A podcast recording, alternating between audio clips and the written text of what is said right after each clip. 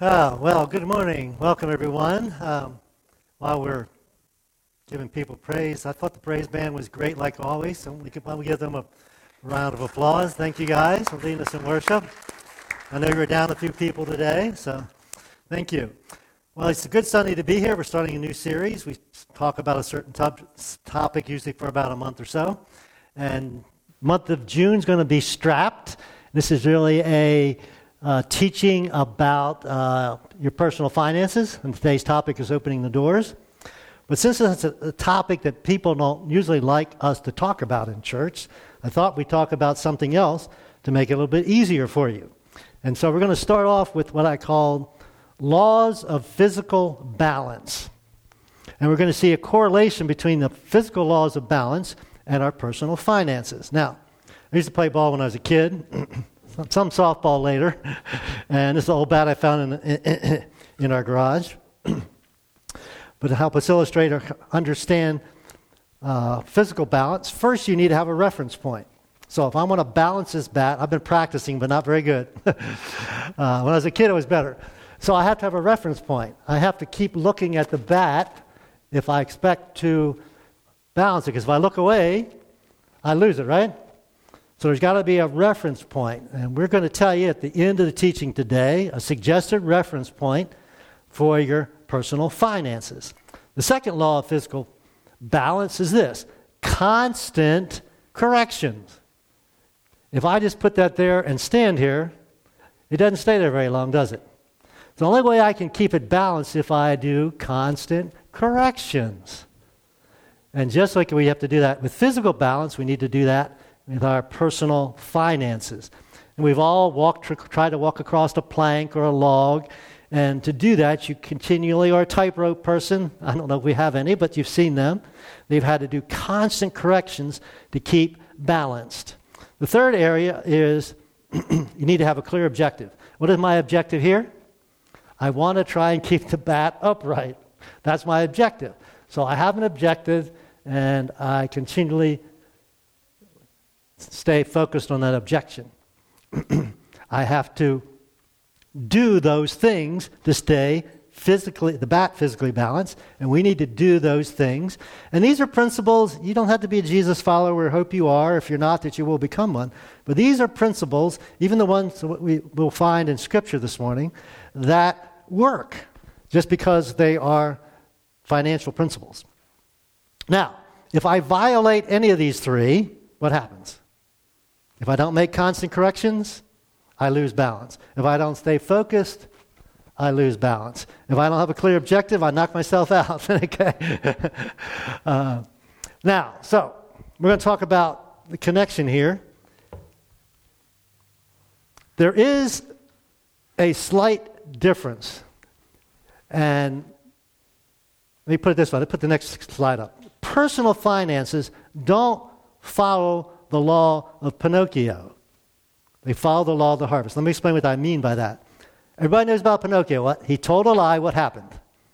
His nose got bigger. And if you, mine's big enough, so uh, if you uh, were going to nose was going to get bigger every time you told a lie, you wouldn't tell lies, would you?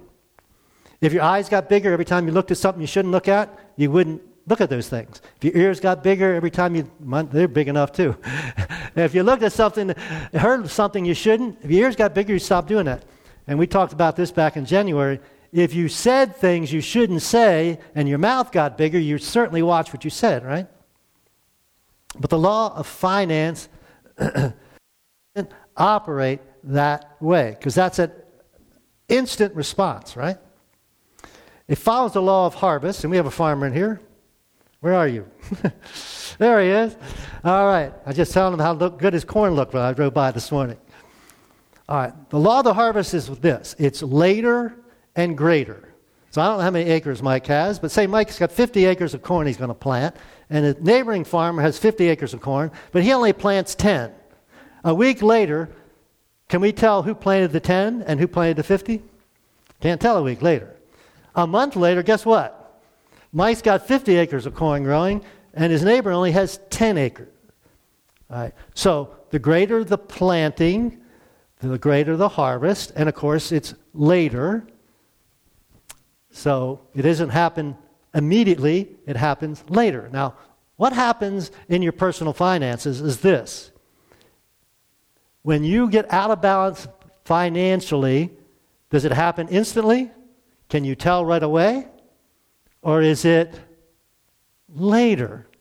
So if my finances are out of balance right now, if I'm having financial issues right now, it's not because of something I did today. It's about something I've done what? Weeks, months, maybe years. So with the bat, it inst- happens instantaneously. In finances, it's later and greater. Another difference is this personal finances don't follow the law of fairness. We've all probably thought this, maybe at work. Somebody got a raise that did less work or not as good a work as you did. And you said, that's not fair. Maybe you lost your job, even though you were doing a good job. That's not fair. Maybe you got downsized. That's not fair. Maybe somebody else got something cheaper than you got it. You say that's not fair. So we think about this often, don't we? But finances don't follow the law of fairness. They just don't. They never will. So, the reason is we can't control them. Can you, anybody here control the stock market? All right, so you can't control it, so it's not going to be fair. In fact, this is interesting.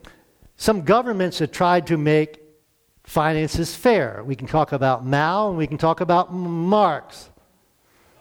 Uh, how well did that work out? Doesn't work out because you can't force finances to be fair. What you and I really want is opportunity, don't we? We want opportunity to get ahead.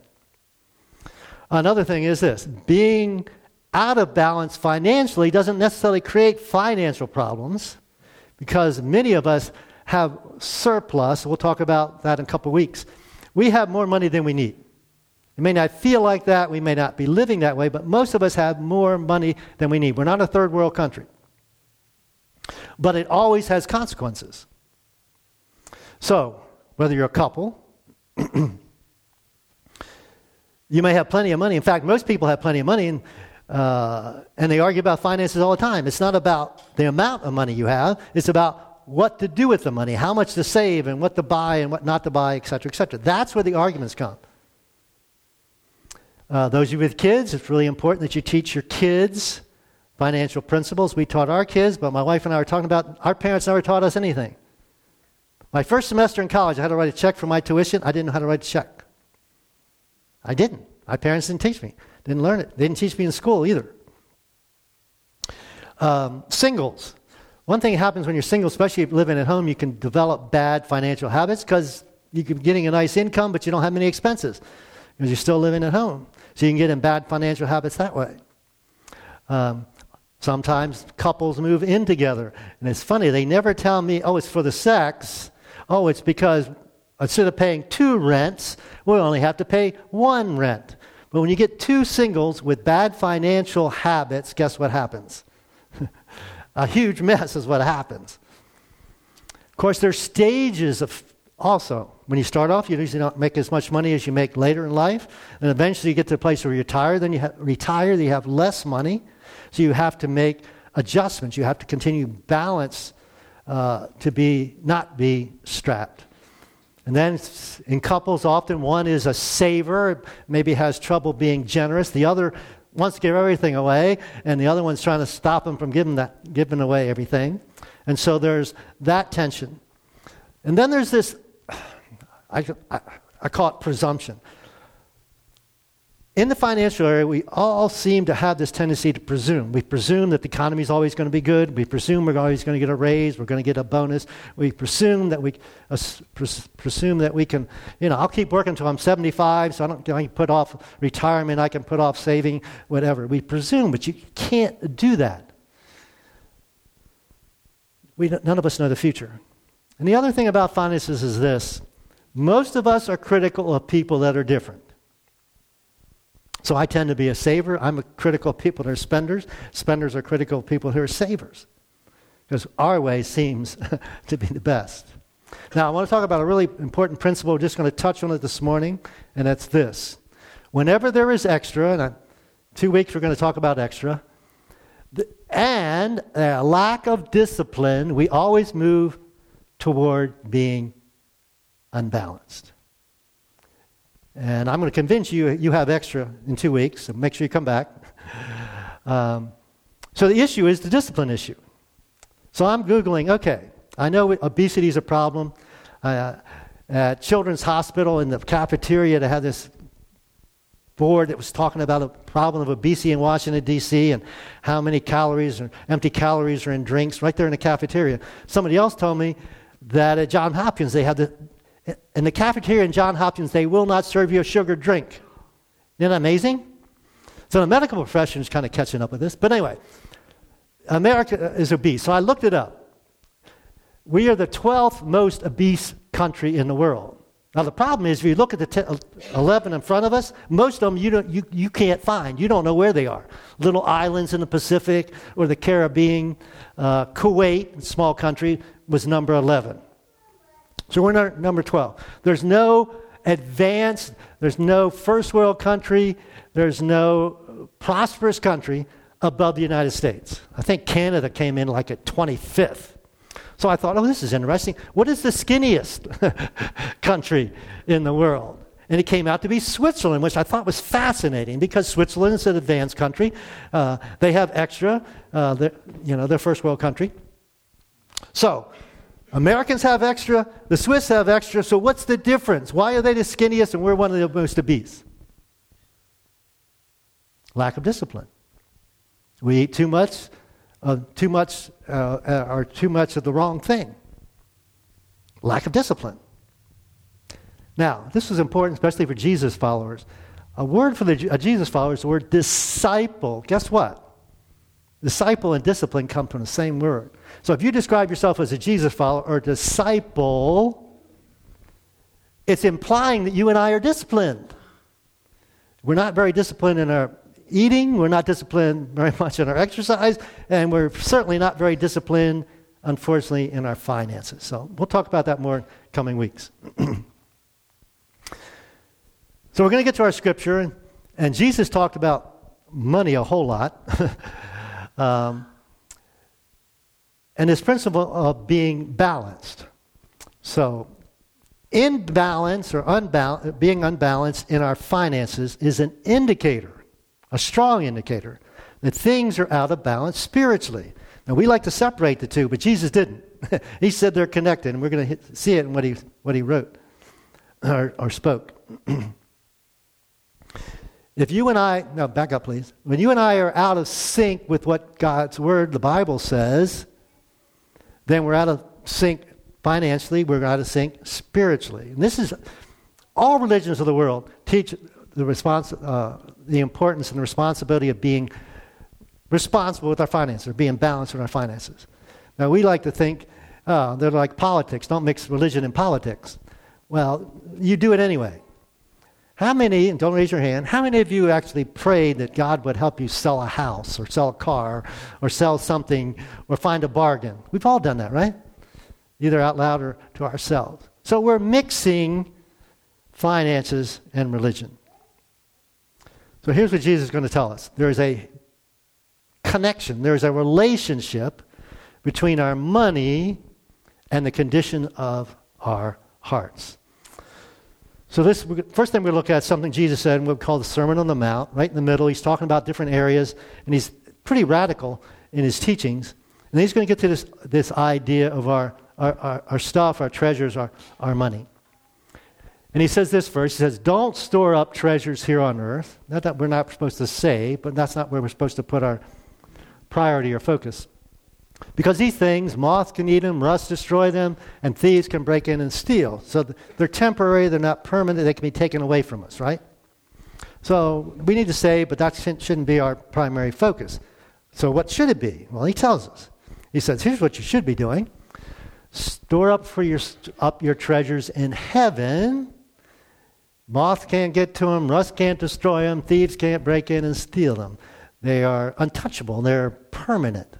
Now, different opinions about what he means by treasures in heaven. A couple are, are this. One is anytime you and I are obedient to God, we're storing up a treasure in heaven. Whenever you and I are doing what God wants us to do, we are storing up treasures in heaven. um, and it's a choice We all have this choice constantly. It's constant tension. Am I going to be focused on eternity or am I focused on uh, stuff and the, here and now? So then he says something just, just, just so insightful, so wise. Uh, he says this Wherever your treasure is, there's the desires of your heart also be. He's talking about the values thing.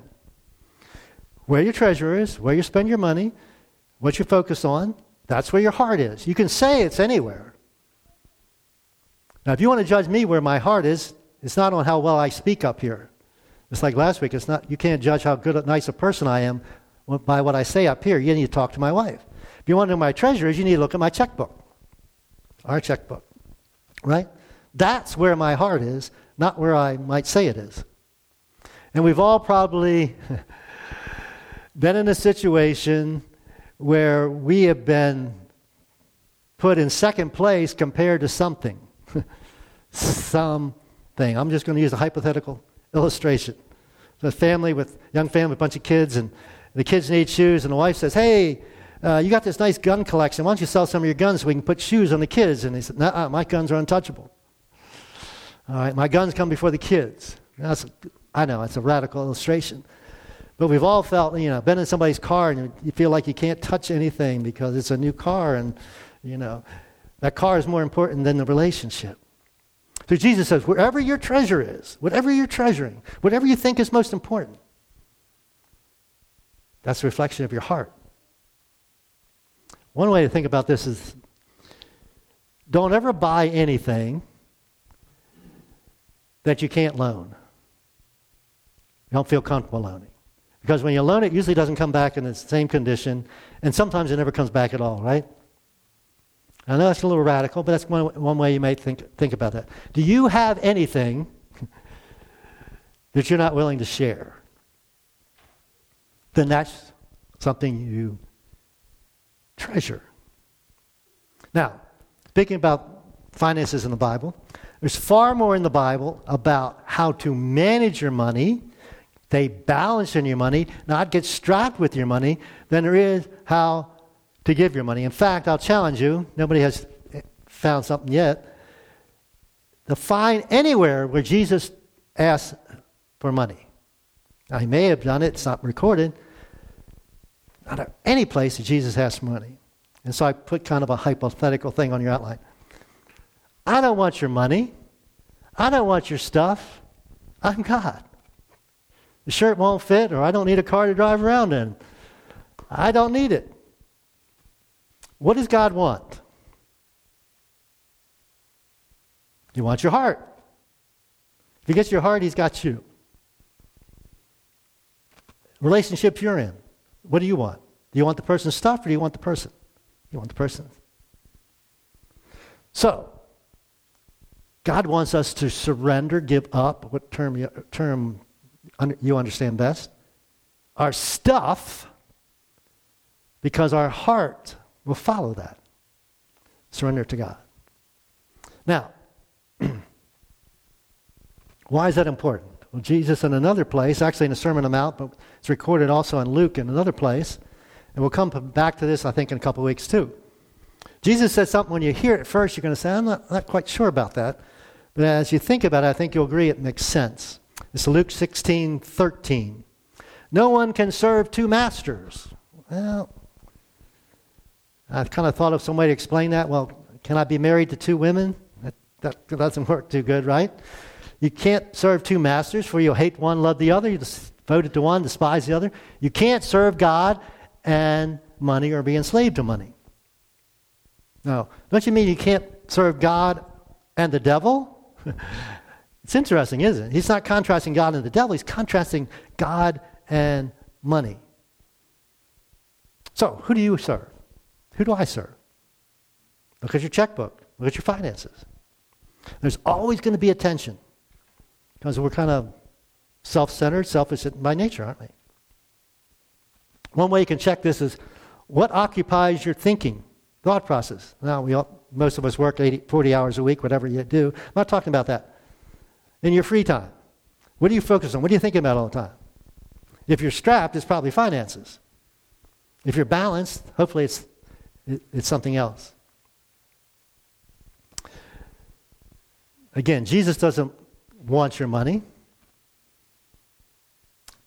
Next slide. Jesus doesn't want to get your money. Let me put it that way.